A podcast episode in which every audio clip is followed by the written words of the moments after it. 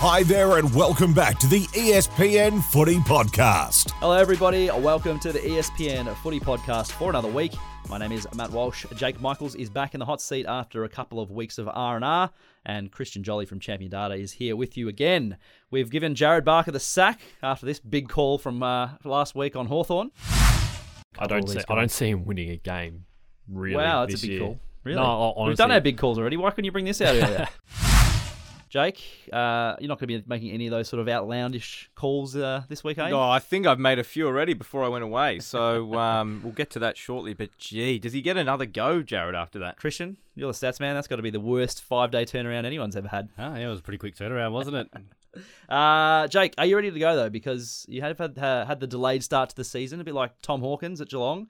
Are you going to A hit bit good- like Geelong. Are you going to hit form right away, or Uh, I hope so. You'll have to be the judge of that. Um, yeah, it was good. Had a good trip away and uh, ready to go again. Uh, watched a lot of footy over the break as well, um, which was good. And uh, yeah, already round three. I know Just, round uh, three what, in the tw- books, Nineteen rounds to go.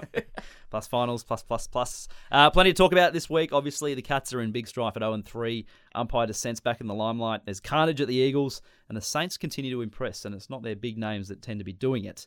Before we get cracking though, something from the weekend you noticed, Jay Michaels. Well, I guess it's not really from the weekend, and I always tend to break the rules for this segment, as you point out and, and mock me It was but- refreshing over the last couple of weeks, Jared. Just Came with one idea. It was good, yeah. Uh, look, I got to be honest. It's it's about Collingwood, and I think our Collingwood fans out there deserve uh, an apology, and I'm going to give them one. I'm sorry, I got it wrong. I've been wrong about the Pies for the last eight months. They're the best team in football right now. I think they're playing as well as anybody. They're obviously undefeated, and they don't look like losing. They're beating good opposition. They're playing well. They've got contributors all over the park, and they're a scary team. I don't know if there's a team that you can say is better than them right now. No, I would, I would agree with that. I think they're possibly flag favourites. I think my flag favourite of Melbourne, despite a, a couple of hiccups here and there, I think I'm still sticking with them. But yeah, if they're but if they're playing tomorrow, I mean, I, I, King's it's a- birthday, bring it forward. absolutely, it's a it's it sounds weird saying that, doesn't it? King's birthday. I'm sure we'll get to that closer to, Yeah. to June. But yeah, no, I, I agree with you. I think the Pies are one of those sides that play a, a lot on confidence as Yeah. well. They look like they're such a tight knit group. Um, you and know, it's very much like the you know when Richmond was you know that's another call we'll, we'll get to a bit later. Richmond, gee, what's happened there? But when they were up and about, it's like you always felt they had that extra. What do they call it? The nineteenth man of the crowd. Yeah. It's the same thing with Collingwood. It's just like when they're up and about playing at the MCG, they are hard to stop. Mm. We saw against Port, they had 60,000 in the house, uh, you know, against an interstate side, 85 on the weekend against Hmm. Richmond. It's just, you know, when you've got that kind of support behind you as well, you must just feel like you're running on air. Yeah. Um, you know what the biggest shame is as uh, Carlton supporters on this podcast? Carlton Collingwood round 10. Feels very late for a Carlton Collingwood game. Crying out for like a round three Friday Oh. night, wasn't it? That'd be epic, wouldn't it? Yeah, it would have been nice. Uh, but they got uh, the Tigers instead, so you can't win them all, can you? No, you can't. Um, as I obviously didn't. So, uh, yes, apologies to our Collingwood listeners out there. Um, We'll clip that one up and uh, put that on the socials. And uh, yeah, I, I'm excited to watch them. Hey, I love any team that doesn't rely on a ruckman. Very good. Christian, something from the weekend that took your fancy. Um, yeah, one of the sort of ultimate redemption stories, uh, probably in Statsland anyway. So Jamarra Ugle-Hagan um, was in the news, obviously, after round um, his round two game. Uh, I think he took a day away from the club and all the you know the disgusting things that happened to him online, but. On field, he was sort of struggling as well. So he was the bottom-rated player in the first two games, um, rounds one and two, uh, in the comp and in his game. So he was the, he was the lowest-rated player in round one in that match. He was the lowest-rated player in round two. He was the highest-rated player this week against Brisbane. So he's become the first. He's, he's the 24th player to go from bottom-rated player to top-rated player the very next week, but the first person to do it after being bottom-rated two weeks. That's in a row. amazing. Yeah. So five a kicks, huge five turnaround. goals. Yeah, exactly. It wasn't a huge quantity game, but there was the quality that he did. Um, obviously, the, the the vision he gave us on the night as well, lifting his jumper is good to see. But again, as I said, this this a redemption story told in stats. This is a guy who's 20, 21, maybe. Um, I need to fact check that. But for the week that he would have gone through as well, um, to get the support he needed at the club, to get the support from his friends in the stands afterwards, to then also have a good game. Like I don't think anyone would have excused him if he'd been off his boil again. Uh, but but for him to come out and be the match winner really was just an incredible scene I was to see. I was surprised that he was named. I, I was just not expecting him to play, have a week off, Yeah. and I refresh. Go and get and- right. Yeah. The the positive the positive part of it, um, and it's obviously a horrible, horrific story that you wouldn't want any any person to go through, but I think it really does show and highlight how supportive football clubs are in in helping players through these these things. Um, and I think the vast majority of fans, 90, 999 out of 1,000 fans, Yep. are going to be the complete opposite. They're going to be super supportive Mm. and helpful. And I think that then makes you play better. I think, I th- as terrible as it is, you know, there is a lot of, the, the, the far more better people out there than Yep. shit ones. Absolutely. Is that our second swear word for the year already? We're done. Jake, you come come in firing. Yeah. Um, something I noticed, obviously, the dissent rule is going to get uh, a lot of attention, and we'll we'll briefly talk about it as well. Uh, but just interesting to know that not uh, even the umpires sometimes get names wrong still. So Steve Coniglio was the guy who who gave away the free kick, and umpire Craig Fleer was talking to Lachie Whitfield about why it was paid in such a crucial spot. Um, you know, the Blues barely holding on and, and then kicked a goal to sort of kick away a bit in the, in the fourth term. Um, but Whitfield was sort of asking, what was that for? What was that for? No, no, it wasn't you, said the umpire. It was Steve Coniglio. Now, correct me if I'm wrong, Jake, but the Giants released a whole song about this. They did.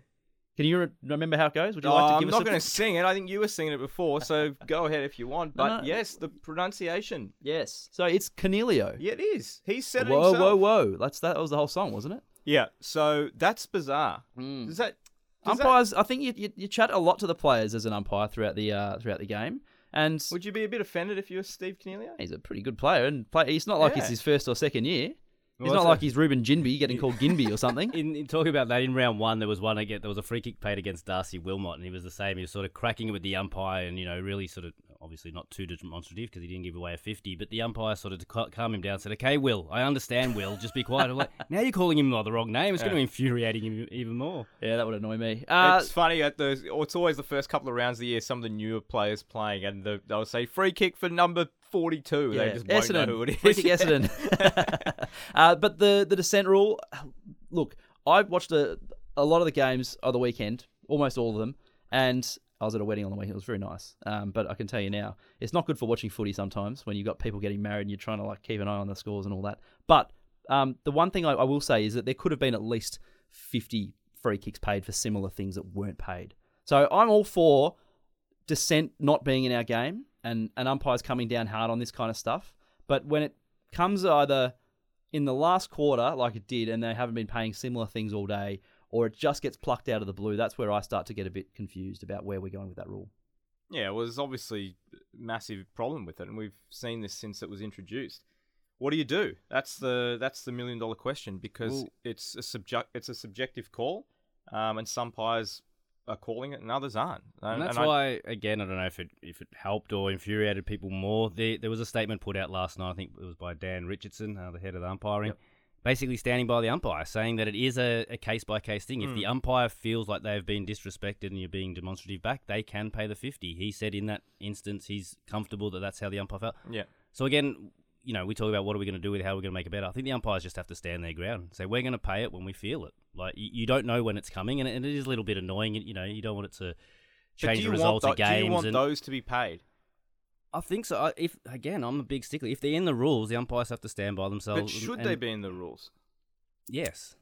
I don't know Yeah. why. I don't, again, it's going to take a lot of retraining, but I don't. I don't see a reason why an- a player should say anything to the umpire in the middle of the game. Mm. There, is, there is no reason to say one word to the umpire, whether it's it the friendly or not verbal, is it- friendly. or is it the Well- throwing the throwing the arms up? Yeah, or is it a combination? It seems like that's the combination. But you do look at other codes. You look at rugby, international rugby, super rugby. They address the umpire as sir or the referee as sir, and it's always quite polite. And, and the referee won't take this kind of stuff. I know we're not going to probably get to that point with footy, um, but there's got to be a line somewhere. It's just I it's think just Razor more so. Ray would like Sir Razor Ray, wouldn't he? but it's just more about sort of where you can kind of consistently have that line because it does Mm. seem to be sort of bouncing. I around think that's going to be the pro- biggest problem. There's from the outside looking in, there's not going to be consistency because they're going to be plucked out of the blue. But as I said, I, I think if the AFL stand stand their ground and keep sort of coming out and backing the umpires, Yeah. hopefully the players just stop doing this. In three or four years' time, we forget that this ever happened. Yep, fair enough. Uh, let's move into the main body of the podcast. We were talking a little bit about accuracy, especially earlier in the week. There are a couple of teams that really butchered, uh, really butchered their shots in front of goal. Christian, um, the Pies were quite um, inaccurate on, on Friday night and really let the left the Tigers uh, left the door ajar for the Tigers. Uh, and the Blues, as we sort of said, nearly squandered a chance up at Sydney to to win with uh, some of their shots at goal. Got to sort of thinking about where accuracy is because we've talked about this a few times on this podcast throughout the years, and sort of how earlier in the season it does seem that accuracy can be a bit better. Grounds are drier, um, weather's better, this kind of stuff, but it sort of hasn't been that way this season so far. No, and again, accuracy is probably it. It probably reached you know the low point or sort of the you know it was in the news the most. Probably 2019 is when we really 2017, 2018, 2019 just continually dropped. That's when it was dropping by Uh, like a percent each yeah, year. nearly right? every year. So we sort of hit rock bottom um, back then. So we're a little bit blessed in 2021. Accuracy did come back up, um, but we're sort of back down again this year, early stages. So again, you can talk accuracy, and, and then when you talk about a raw number of, you know, how accurate people are, people talk about, well, they're taking harder shots or they're taking them from further out or they're under more pressure. Basically, any way you slice and dice it, accuracy has gone down. So whether you're looking at from distance or what type of pressure you wear compared to 10 years ago, uh, players are hitting their shots less. So just a good comparison. I mean, you look at accuracy from shots taken within the corridor. Um, so this year we're at 52.7% shot at goal accuracy from within the corridor. So just over, you know, just over one in two shots from directly in front of, of scoring a goal. And that's sort from of- any any distance. Any distance. So, so within what the is the corridor defined as? Is it, is Uh, it with, between the big sticks, between no, all sticks? basically the uh, the center square. Yep. Okay. Center square then drawn continue, straight down. Yep. Yeah. So that could still be a relatively It's a very slight angle, but Yeah. yeah, yeah. So That seems very low. Fifty, yeah, so like one in two. 52.7. Uh, last year we're at 54%. As I said, 51.8. 2020 was actually the lowest number for that one. So we were down to 51.8 in 2020. 2019 we're at 51.9.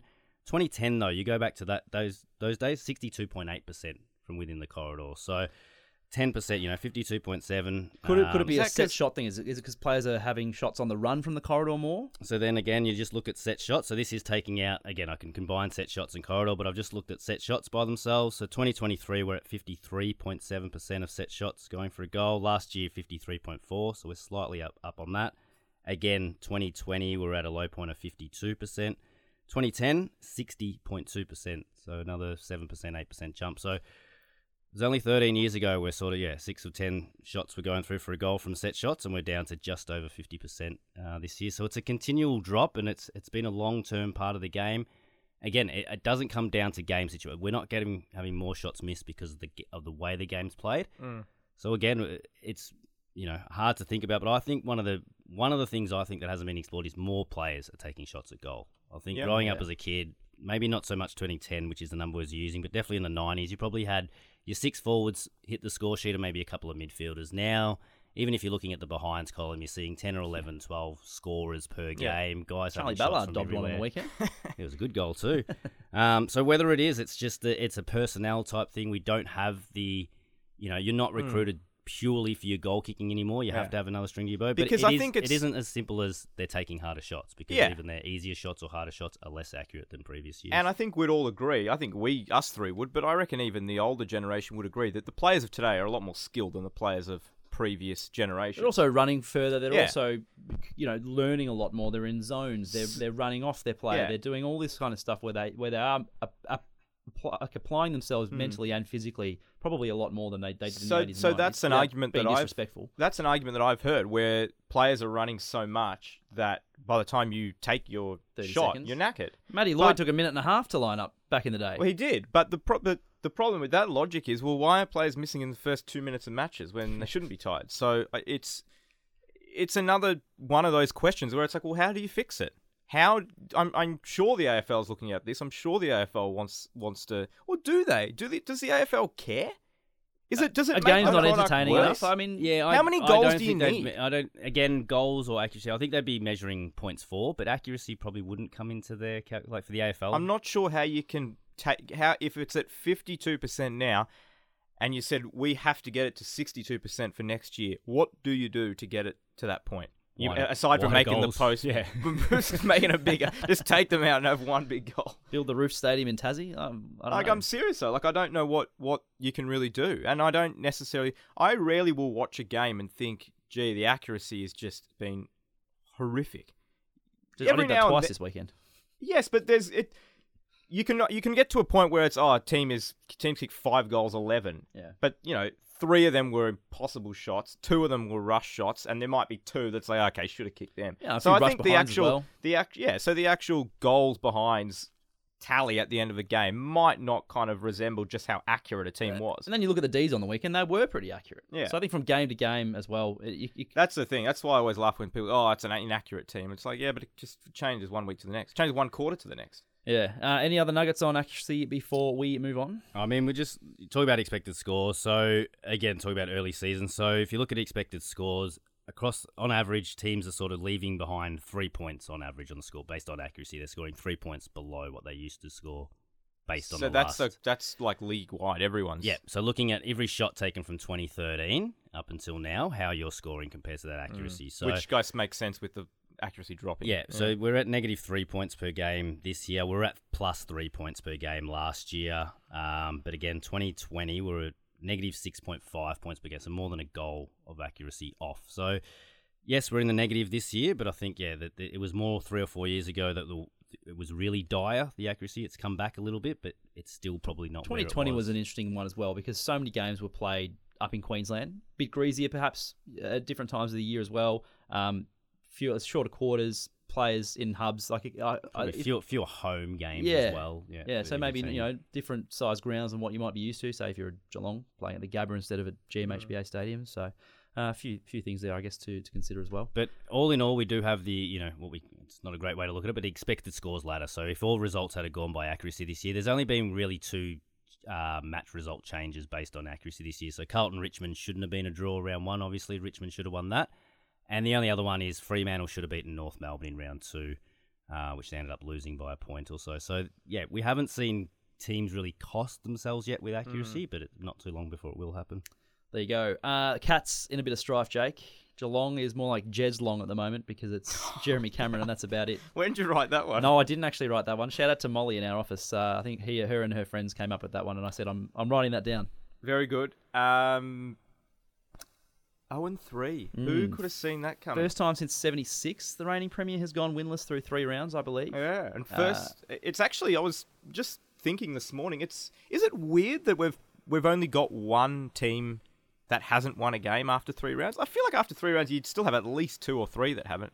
Yeah, I, I, I thought the same thing. I haven't had a look, but it did f- feel a bit low. That yeah. And then every you team's say, got a well, win. it's who who is it?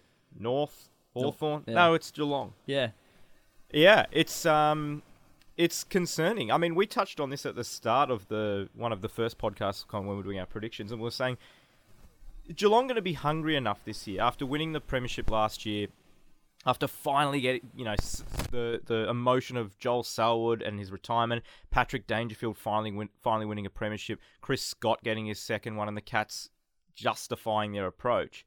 How do they back up this year? And that was kind of the question mm. we had. But I don't think any of us had any doubt that they would be uh, a premiership contender, certainly a, a finalist. yeah. This, I mean, look, How much has changed in three weeks? let's.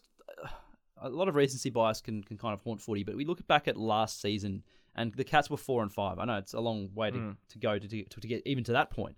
Um, but at four and five, I think they lost to St Kilda. Everyone was kind of saying, well, maybe they've finally fallen off the perch. They then rattle off 15 straight and go and win the flag. So I'm not I'm not writing them off by any stretch. Oh, I Let's- think let's- I think you- you'd be foolish to write and them off. and there was a lot of talk about that. Um, whether you know there probably has been previous seasons, but I know on the back of last year, Melbourne won their first ten games in a row and sort of hit a wall later in the season. I think previous years, Chris Scott made a talk about they they've sort of just been just hammered. By the time they got to preliminary final, they've used up all you know they spent all their sort of all of their credits and, and haven't been able to peak at the right time. So clubs have been talking very much about peaking at the right time. We saw what Geelong did with Dangerfield last year. I think they're doing the same thing with Yep. Duncan, trying to get them right and fit.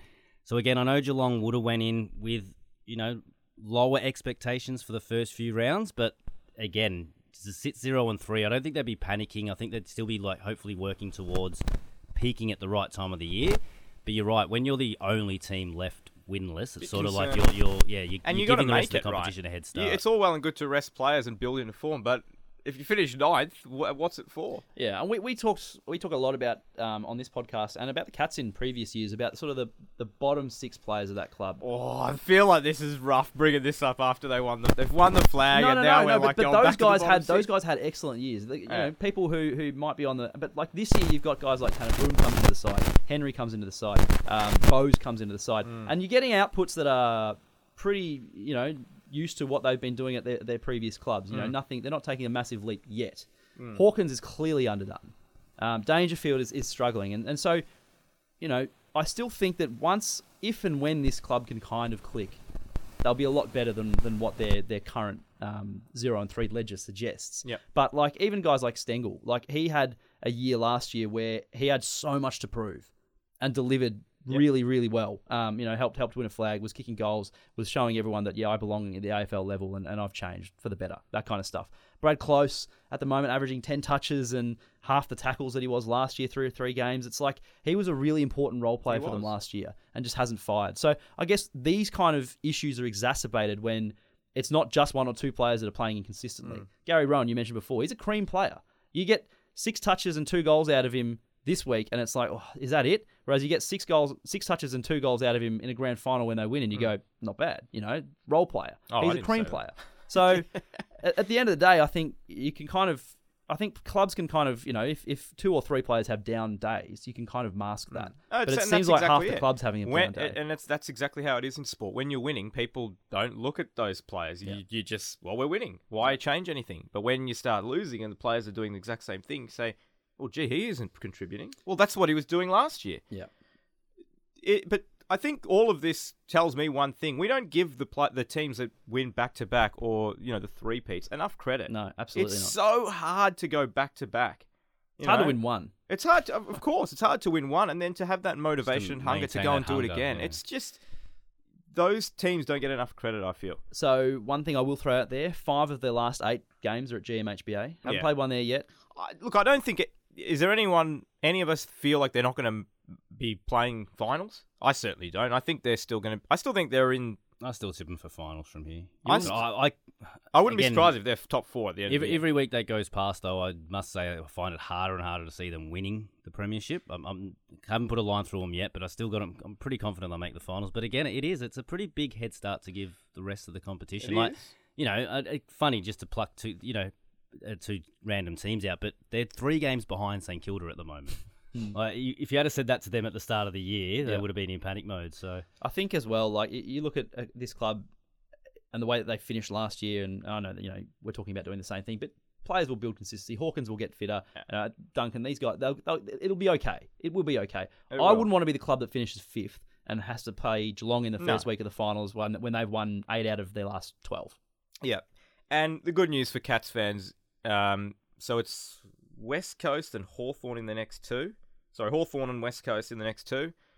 And then the grand final rematch against Sydney at GMHBA round six. So they should be three and two going into that game against Sydney. And they get to three and three, beat Sydney again, and then all of a sudden everyone's saying that they can go go and do it again. So I watch think you're space, yeah. crazy to write them off. Uh, But yeah, I think if they if put it if Hawthorn beat them, Yep.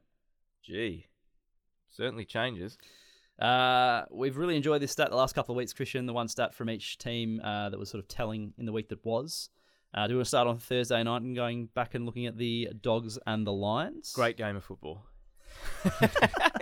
It was it was a pretty tough start of the week. The first two games, I Oh, mean, yeah, were very watch. very tough watches. Uh, the Bulldogs, though, I think for them their ground ball was back. So um, they did win ground ball against Melbourne in round one by 14. Uh, did quite well, but got smashed in round two. They were plus 28 against the Lions on the weekend, which is their third best result since the start of the last season. But it is, it's almost one of those stats that sort of just correlates well with winning. So the Bulldogs, since the start of last season, if they win ground ball gets uh, by 15 or more, they're nine wins and one loss. As I said, they won Pretty it by good. 14 in round one against contest. Melbourne, um, but didn't quite get the ro- result. So if they're, they're if they're under plus 15 for ground ball gets, so they might still win it like plus 14, plus 13. They're only four wins and 12 losses. So we sort of talk about the Bulldogs, and yeah, exactly. They're, they're manic. Their, their midfield just bats so deep and they're so manic. It is. It's the, the ground balls that they win across the ground, the way they sort of mop up contest and um, and get the ball moving forward. That's been their greatest strength in previous years. But again, it's a pretty high reliance. You to, as I said, to win it by plus 13 and plus 14, but still not get the result on the scoreboard shows that they really, really need to dominate that ground ball get because they're probably their bookends are so light on that they do concede scores a little bit too easy compared to good teams, and they don't score as heavily as the good teams either. So. Uh, ground ball back for them, but again, a lot of that was in the back half. So Dale, Bailey Dale had 12 ground ball gets in round three. He only had nine the first two weeks. Treloar was a big inclusion, so he had 12 uh, on the weekend. Um, only had four the first two weeks because he only played the one game. And Alex Keath, though, had another eight ground ball gets. So a bit, you know, Bailey Dale and Alex Keath are doing it deep in defence, but still some big numbers there um, across all of them. Looking at Brisbane's point of view, was just their ball use was basically horrible. So they retained possession with 54, 54% of their kicks, which was like ranked last for the round. Um, and that's just been a, a, a stat that's sort of been a worry for them all year. So across the season, they're just a, slightly above that number, so 53.9%, which is the lowest uh, in the comp. Was that a Comp- trend from last year? Uh, they were a bit high. They were below average, but they weren't, I think they were was gonna say, 13th or 12th. bit worrying when you're doing that at Marvel Stadium under the roof as well. Exactly. So that's what I was looking at the, the, the conditions and the, and the type of kicks they were hitting. So, uh, so just on the comp, the comp average is sixty percent retain from kicks, and they're, they're down below fifty four percent. But yeah, thirty one giveaways by kick. So that's basically like either pressured or unpressured, but you're kicking to an uncontested opposition player. So you're not kicking to a pack and the opposition winning the ball. Um, 31, 31 giveaways by kick are things like out in the full or kicking straight to an uncontested mark for a Bulldogs player. Um, so that was the second most of any side for the round. And they only averaged 24.8 metres per kick, which was the third lowest. So they weren't going for the long, And they were still not retaining them. yeah, they weren't going for the long, fast kicks and trying to sort of uh, play with a lot of dare. It was it was short kicking um, that was just being turned over. So yeah, kicking's been a major worry for the Lions so far. Um, retention rate across the season: Daniher's at 17%, Zach Bailey's 22%, McCluggage 36%, Lachie Neale 42. Lachie Neale's always around the 50% mark, but 42 is quite low. Uh, Charlie Cameron, Jack Gunston, 43%. So a lot of a lot of their players are under 50%. I think it goes rate. to show though that they've still got a lot of room for improvement. This squad, clearly, uh, again another side that probably needs needs to sort of build into the season a bit, maybe. Yeah, I mean it's the same sort of thing with Geelong. But uh, how long can you take before Mm. the season's done? Yeah, true. Uh, on Friday night, the Pies and the Tigers. Yeah, so I mean, sort of combining the two, but yeah, Sure. for Richmond it was um, so negative 19 inside 50s was their first, fourth worst result since the start of uh, 2021. They were negative 14 minutes for time in forward half. So again, Hardwick's been big on the first two rounds. They haven't played well, but he's called it. You know, we're still seeing a Richmond game, and a Richmond game is. Not, not a lot more, dis- you know, often fewer disposals than the opposition, but a lot more territory. We just we own territory, but that didn't work for him on Friday night. So um, yeah, it was a scrappy game. It was the even for Collingwood. So on the flip side, Collingwood had the lowest disposal efficiency of any team for the round, but as I said, number one for time in forward half. So it wasn't pretty for Collingwood, but again, they, they kept winning the contest, they kept winning the territory, and it ba- basically just got them got them home uh, by the end of the game. So yeah, as I said, yeah, really low disposal efficiency in that game. But yeah, one of the highlights just to make Collingwood even scarier is uh, one of Jake's boys, Jordan De Goey. So career high 35 disposals, career high 12 ground ball gets. So just another one of Collingwood pretty scary the first two weeks, and their best, you know, one of their best players is probably getting better. Is he their best player? We might ask that question a bit later in the uh, in the podcast. will. I think I've jumped the gun there. uh, Hawks. Um, yes, won on the weekend, uh, much to I They think, did. the the ire of uh, JB, who thought he, they might go winless. Uh, what did they do well against the Kangas, who were going into that game at two and oh? zero? Stuck to their guns. So everything they were smashed for in the first two rounds that I, you know, basically said this is what Sam Mitchell is coaching into the team. It's ball movement, it's nice open play, it's it's keep the ball as yeah, basically keep the ball moving in space and keep it moving forward. So they were plus 82 uncontested possessions for the match. Uh, next best for the round was plus 34. So they just kept flicking it around between themselves, maintaining possession. Um, and it's the second biggest differential in a game this year. The only team that's had more uncontested possessions than their opposition was Port when they smashed Brisbane in round one. Um, and uh, you know, un, underrated contested possession is your loose ball get. So again, by, based by the name, a lot of people think that's an uncontested possession, but a loose ball get is basically a contested possession that's won outside of a pack. So a lot of them are after spoils or sharking an opposition so a hit loose out. ball or, get is a contested a loose ball get and a hard ball get both go in the same column. They're both contested possessions. They're just the quality. Basically, a hard ball get is a lot of traffic Never around you, and that's that. why loose ball gets are a lot more valuable than a hard ball get because the disposal efficiency from a loose ball get again, the numbers are probably five or ten years old now, but I think it's a good five, ten percent higher that you're, you're more likely to hit a target from a loose ball get than a hard ball get. It's a good one. They were plus 21 loose ball gets. Um, Bulldogs and Collingwood were better this round, um, but it's yeah the, about the third best result for the Hawks across the last three or four years. So How about a shout out to uh, Dylan Moore? Oh, I've been saying this for, for years, and you've been poo pooing me When about have you him. ever said? Hang on a minute. When have you ever said anything about Dylan Moore? I've been big, big on the Dylan Moore bandwagon. Really? Yeah, I reckon. I there's reckon been, a, champion there's been data a has champion been data too. one as well. This three years ago we had him elite. That's right. Yeah. Along alongside Jack Sinclair. I Since might you add, said that, I've been been watching smashed closely and I've Dylan been happy Moore. about Yeah, it. Dylan And you- Moore and and you- Jack you've been Sinclair like, are both sort of. I said you should have him in your best fifty players, and you said no. Uh, I don't remember that Oh, conversation. come but if I was doing it much sushi. today, I tell you what, there's probably five guys that LDU's got to get a Guernsey. There's a few players that are getting in there. Maybe there. the punters were right. a few of those, few of those older guys probably deserve to be dumped Yeah. out as well. Good segue into LDU. I was going to say, so Hawks also number one moving the ball from back 50 to forward 50. So that's we know that's what they want to do. They want to Yep. flip the ball around. They want to move it quick, and it, it'll work for them on the weekend. But yeah, North were uh, negative 19 across, for clearances um, across the game. They were plus 15 in each of their first. They were plus 30 across the first two rounds. But yeah, no LDU, no Simpkins. So um, Big loss. yeah, so they'd had uh what was it? They had 36 of their 50 odd clearances in the first two weeks between those two LDU That's and nuts, Simpkins. isn't So to So take it's a those, lot to, to, it's a yeah, lot to try and cover. take those two out was basically just that's where it all started for North. Again, talked about the first two rounds was they were able to get their hands on the ball first and sort of you know match it with teams at, at either end. This one they couldn't get their hands to it first, and then when Hawthorn got the ball, Hawthorn were able to move it too easy. So um, yeah, big game for them on Friday, but I think um, they'll both become. I think Simpkin will be a chance to come in, and LDU I think was just a cork calf. So uh, yeah, need those two players back at the stoppages. Definitely. Uh, they play the Blues this week. Mm. They played the Giants up in Sydney. Uh, what are your thoughts out of that game? What really stood out to the champion Uh, data officers? Nine twenty, Carlton. I think I said it in the in the, about the first two as well, but this was a hard watch as well. This was uh, I think again just on TV. That was one of the worst surfaces I'd seen in terms of not for mud or slipping over. It just looks so patchy, Patchy. and yeah, they just haven't even had the Easter show uneven. yet there. Exactly, so it, it didn't look good. But or Ed Sheeran. so the ones that I noticed it was the most meters gained in a game this year, but I don't think that was Like sexy meters. combined Ga- yeah, for- combined both teams Yeah. just gained What's more the meters Turnover, than any other team. turnover, kick, But kick. exactly that. I think it was a lot of. I think what distance Carl- are we talking? Like fifteen k's, Uh, twenty k's? I have no Uh, idea. No, it was thirteen. So thirteen k's. Um, it was about yeah thirteen thousand or something. Not so that far, is it?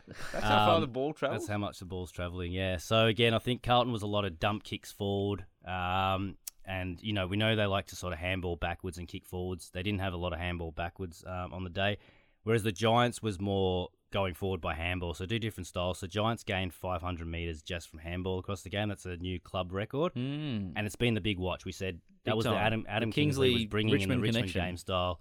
So they've been at 300, 380. When it, when it works, it rounds. looks really good. yeah. So there was 500, and you can just watch. Um, yeah, uh, basically said you can watch Carlton Gi- Giants, and it was two game styles. Carlton were kicking the ball, and Giants were handballing the ball. Um, but yeah, it was uh, sort of yeah, as I said, a, a record for them in terms of meters gained. But probably two individual performances. Um, Toby Greene, obviously well held by Nick Newman. His five disposals. That's the second fewest he's ever had in a game.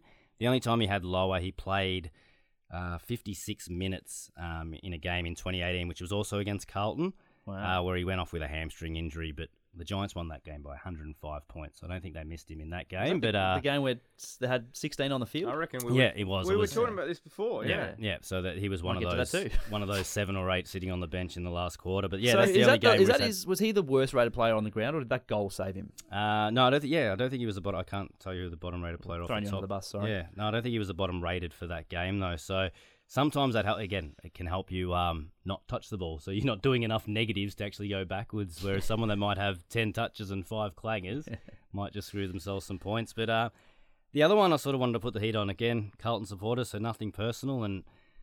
Great game, 42 disposals, and you There know we go. Everyone sort of say carry carry the team. I don't know about that. It it wasn't a very valuable 42 disposal game, and as I said, it was a, a lot of dump kicks and things like that. Especially Talking for about Patrick someone Cripps, like by the way. Patrick. Patrick yeah, Cripps. for someone like Patrick Cripps, you you feel like kind of guy that he's not a player that gets forty a lot. He he's not that type of player, or even you know mid thirties. He's uh, sort of high twenties. So it's only the third time I think. Oh, yeah, third time he's had forty. Uh, Yeah, but forty-two it's- is a career high. But he had ten point eight rating points, which is the seventh lowest rating points with someone over forty disposals since 2019. So again, you're looking at sixty-nine games of people getting at least forty touches, and he's the seventh lowest in Nathan terms Buckley of rating say he didn't points. 13, 13 clearances, twenty contested possessions. I mean, Yeah, so good. he, he was in and under he- and he was getting it first, Yeah. but it was where that ball was going Yeah. next that I don't think was as valuable. So again, um, yeah, this year just looking at him, his his kicking came good last year and he won a Brownlow off the back of it. Thirty-seven percent kicking efficiency this season, which is on track to be one of the worst midfielders in the comp. So Ooh, again, keep just his ball use is yeah, just something to keep an eye on. Keep an eye on that. Uh, the showdown on the weekend, Power and the Crows. Um, Riley Thilthorpe, what do you think, Jake? pretty good. Yeah, five majors. Yep. Um, he Needs to be in the team five- more. He kicked five in his debut, didn't he? He certainly did against Hawthorn down Mm. at uh, Down Tassie. yeah. Yeah. I mean, he's a he's potential. They've got a few of those guys. across. Yeah. I, I'm very surprised at Thilthorpe. They just haven't just played him. So I Mm. think I, I know there's there's problems of, or issues of just gifting guys games at the start of their career that maybe don't deserve. it. But I feel like someone that's standing at 200 centimeters tall that you're trying to play into the key position Get player. him, get him at the level. He just needs minutes and he just needs game time. And he's kicked, as he said, five on debut, um, five on the weekend. I think he's had another game where he kicked three or four last year, where he sort of you know played his first game in, in ten weeks and came good. So yeah, he, uh, he was one of the big ones. So he was the seventh highest player of the round across the competition. The fifth highest player of the round was Izak Rankine, Mm, who also really kicked good. four straight. in the in the highest ranked players. So yeah, Rankine kicked four six across the first two rounds. Um, but yeah, his radar was on four goals straight, five goals straight for Thilthorpe, um, which was one of their biggest. Yeah, again, talk about how underrated accuracy sort of is when you're trying to um, judge your performance. So the first two weeks, they were round one, they were 16th for accuracy at 36%, then went to 37%, which was 16th again in round two, up to 56% on the on the weekend, which was the fourth highest. Um, again, so looking at their accuracy, to me, it didn't. They only got a few more shots within, but they've only taken 28% of their shots from within 30 metres this year, Adelaide, which is the fewest, lowest percentage of any team. So I do watch Rankine, Rachele, um, a couple other guys. They do like to have those long bomb shots from 40, 50. Um, but again, it's one of those ones that if, if Matty Nicks is telling them to back themselves and take those shots, they're getting a lot of shots on goal per game. Adelaide, they're just yeah taking the longer shots. There you go. What about the power? They were actually well in that game until halfway through the, the final term. It just sort of fell uh, fell apart when the, the Crows were able to pile on a few quick ones. Yeah. I was I was almost looked at you know I was tempted just to look at the last 15 minutes from that game and sort of talk about how it fell apart. But again, across the night, their ball movement just didn't stack up. So final quarter alone, they started 12 times in their back 50 with the ball. Only two times did they make it to the forward 50 for zero scores. Um, and in the same time, I think Adelaide scored four times from back 50 chains. Um, so across the game, they had uh, 59 chains starting their back 50. Only 13 made it inside 50, so that's 22% success rate, which is the second lowest of the round. And if you look at points scored from back half chains, they scored 12 points starting from their back half, Crows 45. So, very big part of Port's game was they just could not move it out of their back line. Um, you know, they were obviously they were likely to turn it over and Adelaide were going to score, or they were just going to end up in stoppage and, and have to battle for the ball again. So, yeah, a problem for him in this one game, but also been a problem for him this year is, is you know, besides round one in in the final two weeks, is their ball movement from the back half. which is as we've learned, I think in, in the last year or two in particular, it's quite important in today's modern game where that seems to be the trend of trying to set up your scoring chains from well in defence. If you can't do that, you're in, you're in strife, and that's where the power finds themselves at one win and two losses. Uh, the Saints saluted on their 150th uh, year celebration in front of nearly 70,000 at a home game, Jake. I think that's their one of their largest I th- attendances. I, think I'd heard that it was their largest Home and away attendance. Attendance, yeah. Yeah, which um, you know, a few famous people in attendance too. Saw uh, Plugger was in town, Eric Bana was in town. I'm sure Warney would have been looking down from above as well. Uh, big day for the club, and, and they did really well to sort of uh, see off a challenge from Essendon and continue their undefeated Big, three big 0 day ways. for uh, Mason Wood as well. We're going to get to that as well. Yeah. You jumping the gun a few times in this pod. What's going on? Am I? You are. I'm just excited to be back. Uh, Saints, yeah, so played really, really good looking footy. So um, they kicked forward 96% of the time, which was the third highest percentage of the round. Um, so continually moved the ball forward, but took 119 marks, so uh, which is also the third most of the round. So sort of looked at um, since 2012, that's sort of the highest percentage of kicking forward um, with the most marks, if that makes sense. So Mm. usually you don't if you're kicking forward about ninety percent, ninety five percent of the time, your marks are probably going to be lower, around eighty to ninety marks. Whereas, as I said, Essendon, uh, sorry, St Kilda took 119 marks. Usually that's because a lot of sideways and backwards kicking. So you usually see the kick forward percentage around 88% when teams are doing that.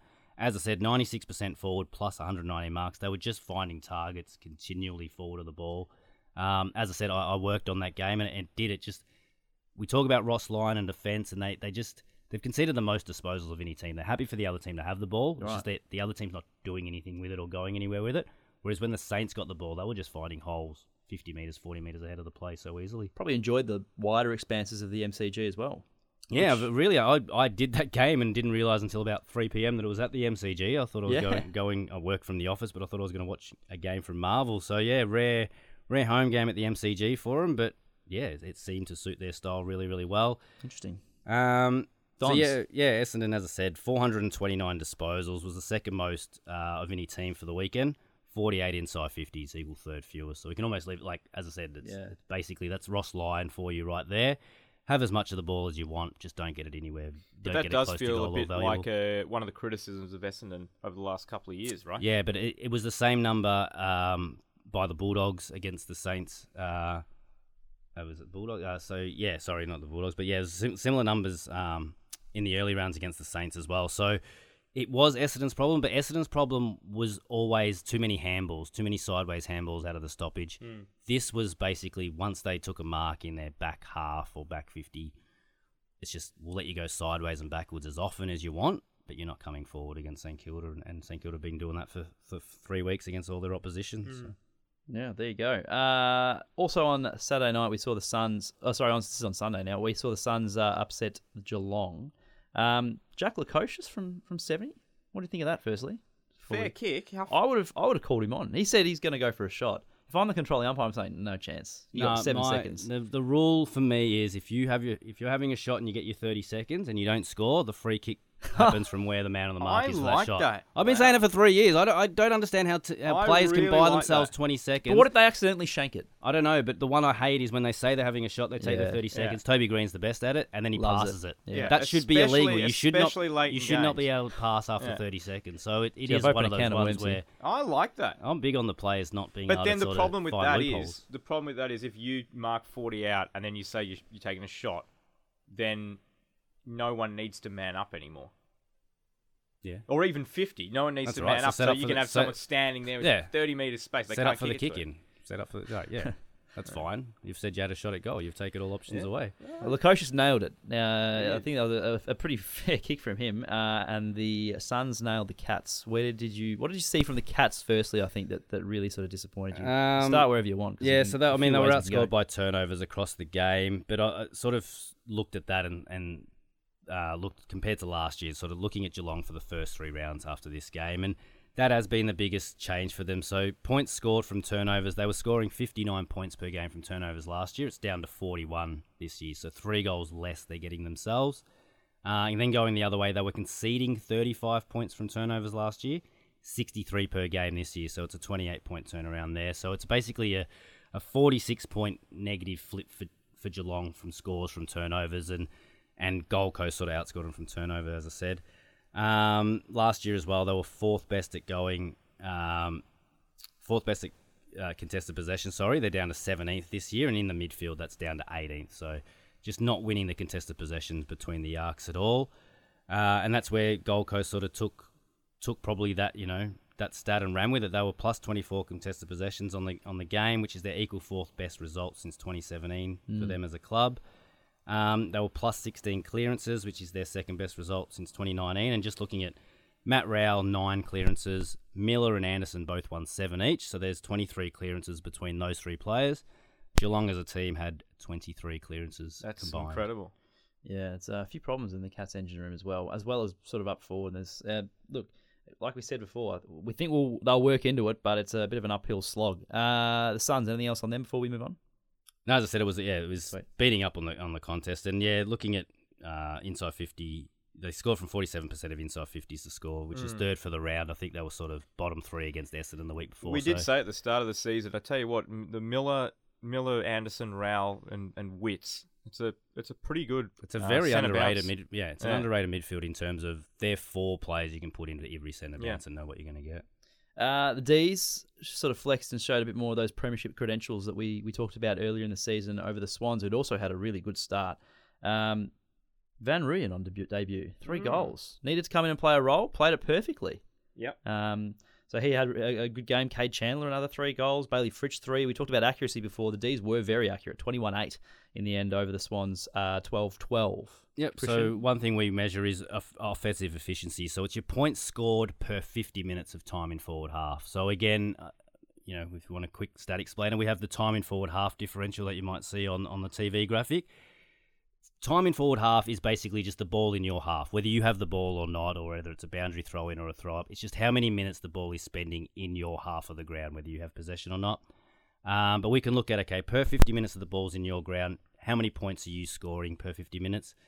Um, Melbourne were 143.8 points um, offensive offensive efficiency on the weekend, um, which was their best in a game since 2018, which was round nine against Carlton, and the best in the game against Sydney since round 16, 2015. So basically, once Melbourne got the ball forward to centre, they were scoring, and you just reeled off Mm. all their goal kickers then. That's been the biggest strength of Sydney. Sydney just don't leak scores. They're so Mm. hard to play against. Their pressure's always up. But as I said, yeah, Melbourne. It was. It's. I think it's only the sixth highest um, across the last two years um, offensive efficiency. But it was one of Melbourne's weaker points. Even when they were winning the premierships, they were always Oh, their inside 50s were off the charts, but their scores Yeah, were, were just so they're always near ninth, tenth, or eleventh for offensive efficiency, and Sydney's always been top three. And all this without Max Gawn. I mean, how could that happen? Well, that's what I said. They had the other best ruckman in the comp. in We're Brodie 44 Grundy, minutes so- into the podcast, and he's had to get a ruckman. They're, uh, they're not ruckman less mentioned in there. yet. Um, but yeah, as I said, it was it was one of those stats that hasn't been a strength for Melbourne in the past. This offensive efficiency, where it has been a strength for Sydney to restrict that, Mm. it got flipped on its head uh, in that one game. So Melbourne just being able to score, but. Just a quick look on Sydney, yeah. No, no panic from me. I mean, they were 18th for contested possession differential for the weekend, so just beaten up by Does that up- say more about Sydney or Melbourne? Melbourne. That's what I'm saying. You Yeah. come up against one of the best contested possessions team.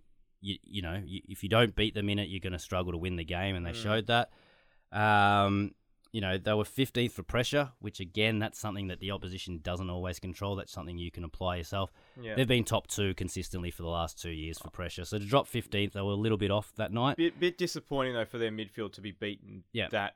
So yeah, so it was a bad night. That's what I'm saying. So it was a bad night for the midfield, but they were still across the game, third best team for the round for moving the ball. They were still so that's moving the ball from one end to the other. They were third best. They were sixth for points scored from defensive half. So they're still able to sort of score enough. It was just the way their midfield was beaten in contested possessions and their low pressure numbers, which I don't think Sydney are going to serve up too Mm. often across the year. So Yep. as I said, nothing to worry too much about Sydney. I think it was just one of those bad games. Finally, the Derby. Uh, Dockers, gee, was a bit of a slog there, uh, trying to sort of see off the, the Eagles, who had seven injured at one point, I'm pretty sure. And they, I think I, I saw on 360 last night, Simo was saying that players were asking to come off and play with 17 for a bit. And he It's said, no, no, stay nuts, out there. So final, that was one of the stats I had. So final quarter, one Freo player played 100% game time. Uh, oh, it was either Brennan Cox or Alex Pearce, one of their key defenders. 14 West Coast players had to play 100% You'd of the just be fourth cooked. quarter. So It You can't wouldn't be be able good to for their move. long term health either and their recovery. Um, but no, look, they put a they put a I decent reckon show that- in considering the, the Eagles. I mean, you Shuey out again. You just can't get on the park, can you? And he, you saw his frustration afterwards when he got subbed out when he when he hit the wall. Um, this is a guy that was probably best on ground up until that point. His Mm. his burst away from stoppage, his delivery inside fifty. You know, vintage vintage Luke Shuey, and you just we're just robbed of, of seeing him again. Yeah, and, and to be honest, I you got to feel for West Coast fans because there's. I was just saying to Christian before we started, like who are the players that have missed the most time over the last four, five, six seasons? And the players that you think off the top Nat of your Nui. head, they seem to be a lot of Yo. West Coast players. Yeah, Shuey. So it's Yeah, uh, it's a bit stiff. And I got I got the number. I mean, Nat Nui is surprisingly 13th worst, so 65%. It's probably the looking at the names, it's probably the, the their opponent from the weekend that's probably been uh, just as unlucky.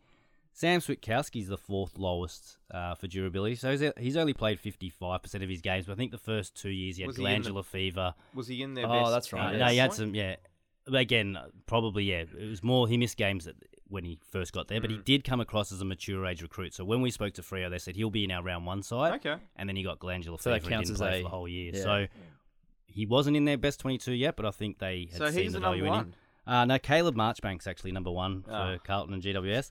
Marcus Adams, which is unfortunate, he's going Yeah. at two, who's probably Well, he might um, not play again. Yeah, so whether he gets uh, taken out, and David Cunningham's another one who may be making yeah. his return. I think via the VFL. He this played week, VFL or he already weekend, did. yeah, yeah. so he's he's coming back into it, and Alex Pearce fifth, so two Freo players up there.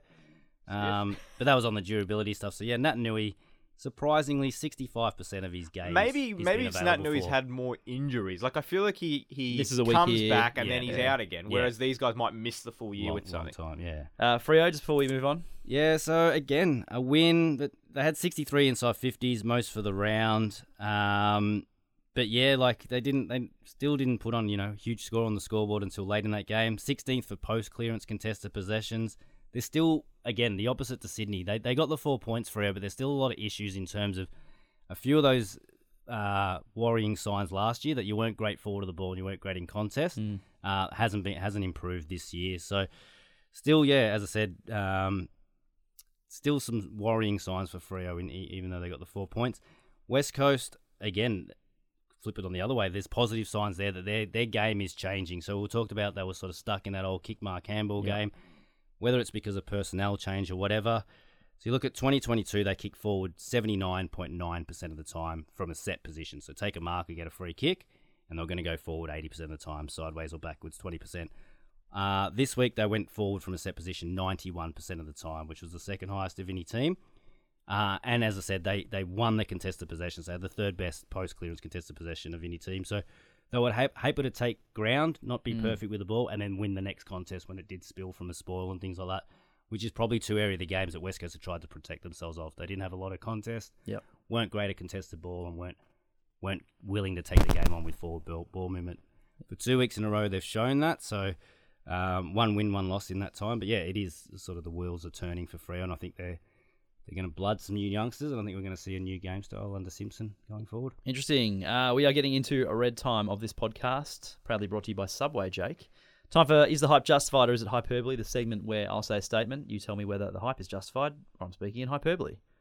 Easy After, enough. after Jamarra Ugle-Hagan came into the press conference with Bevo after the Dogs win, a player should be put up at every post match press conference after the match. Love it. Yeah, that is justified, hundred percent. They do it in other sports. They do it in the NRL. Um, they there's other codes they do it too. I I like it. I don't know The why. NBA, put a, put a player up. Yeah, and it shouldn't just be the captain or the same player each week. I'd love to see. Um, so for that example, you you bring Jamar up, and then the next week, you know, maybe Adam Treloar had a great game. You bring him up. So you're always bringing different players With up. a loss and- too, for a loss. Yeah, I think both both. Um, we get the coaches win or lose. Why Mm. not get a player win or lose? Who's Um, who's picking the player? well, that's the question, and I guess it would have to be the club. Who else is going to pick it? The AFL. I mean, so I, I think the club picks it, and I get that. Then they're gonna, they're not going to want to put, you know, if, if something I said Like before Kozzy. is Kozzy Pickett in round one, you know, they're going to want to put him up. Probably not. So I get that, but I still think it would be great, and I think it'd be good to. Because you'd get the you usually get that raw immediate reaction of players after a game, which is the usual sort of stuff. But I think after they've had sort of, you know, maybe 20 minutes, 30 minutes to just sort of calm down and get Yeah. off the ground. And ask more specific questions yeah, as well. and then And- you can sort of get a little bit more from them. I mean, they're probably hearing it from the coach directly, but I, I don't think it would be. I think it'd be beneficial for the player to sit in those press conferences and hear the coach answer some of those questions and mm. sort of get a feel for how the game actually did Yeah. go. Did it go according to plan, etc., etc. So Definitely. Uh, Christian, with four umpires on the field, and given they hand off 50 metre penalties from one umpire to the other, the AFL should come up with a more scientific way to measure 50 metre penalties. Oh, I've gone the. Uh, I think I'll go the anti-stat answer for this one, but no, it's a, it's an interesting quirk of the game. Like, how are we going to make them Such an perfect? old so, The old 35, 50. Yeah. so, so we're going to give them what an iPhone to sort of count out the fifty meters. old or- the old measure app. Yeah, Surely there's a way that someone can, like, drag from a point to a point on the ground. What are those And things communicate called that it to the like, umpire. wheel along? What are they Yeah. called? Get to the stick wheelers. Yeah, no, it's got a name. What's it I called? don't know what that's called. yeah. you, you tested me. Um, but yeah, again, I, I I've never seen a problem with it. So I get that some, you know, you always make the comment, "Gee, that's a short fifty or that's a long 50, but But you never make the comment. just a Gee, that's a that's the that's fifty. They gave that the right. That's the right distance. Um, it's a small part of the game, but again, leave yeah. I, I, I couldn't see the game stopping for the umpire to pull out a device or something to work out what. No, 50 I'd have to be communicated was. from a box somewhere. And especially now that you can play on, I think yeah, don't don't touch another rule. Just just keep it the Fair way it is. enough. Uh, Jake, really quickly for these two. Nick Daicos is Collingwood's best player. He's not, but he's very close. And like I said before, if we were doing this uh, 50 best players in the league again as of now with these three games taken into consideration, then he's definitely in it. Um, Would you he- tag him? Uh, yeah, I probably would. I think so. I think you're more likely to to limit his influence than you are someone like Jordan De Goey, who's playing really well, and I think he's their best player at the moment. Fair enough. Uh, Christian, Mason Wood is the most improved player in the AFL. Uh, he'd be up there. He was good last year too, as well. So I think again, I think it's been a slow burn for some of the for some of the people to catch on to how valuable Mason Wood is. But yeah, one of those players that was just misused uh, or you know incorrectly used early in his career. Is always a big bodied, sort of seen as a hybrid medium forward. He's got a tank just to run up and down the wing Yep. all, all day long, which he's been doing for St Kilda for um, probably 18 months now. So 27 touches on the weekend. yeah, up there. But yeah, I, I don't know if he's the most improved this year.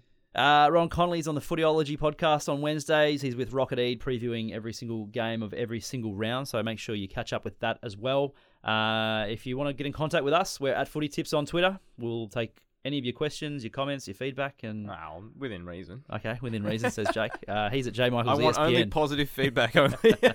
uh, good to have you back, Jake. Christian, good to speak with you as always. To everyone at home, we will speak to you in the next podcast.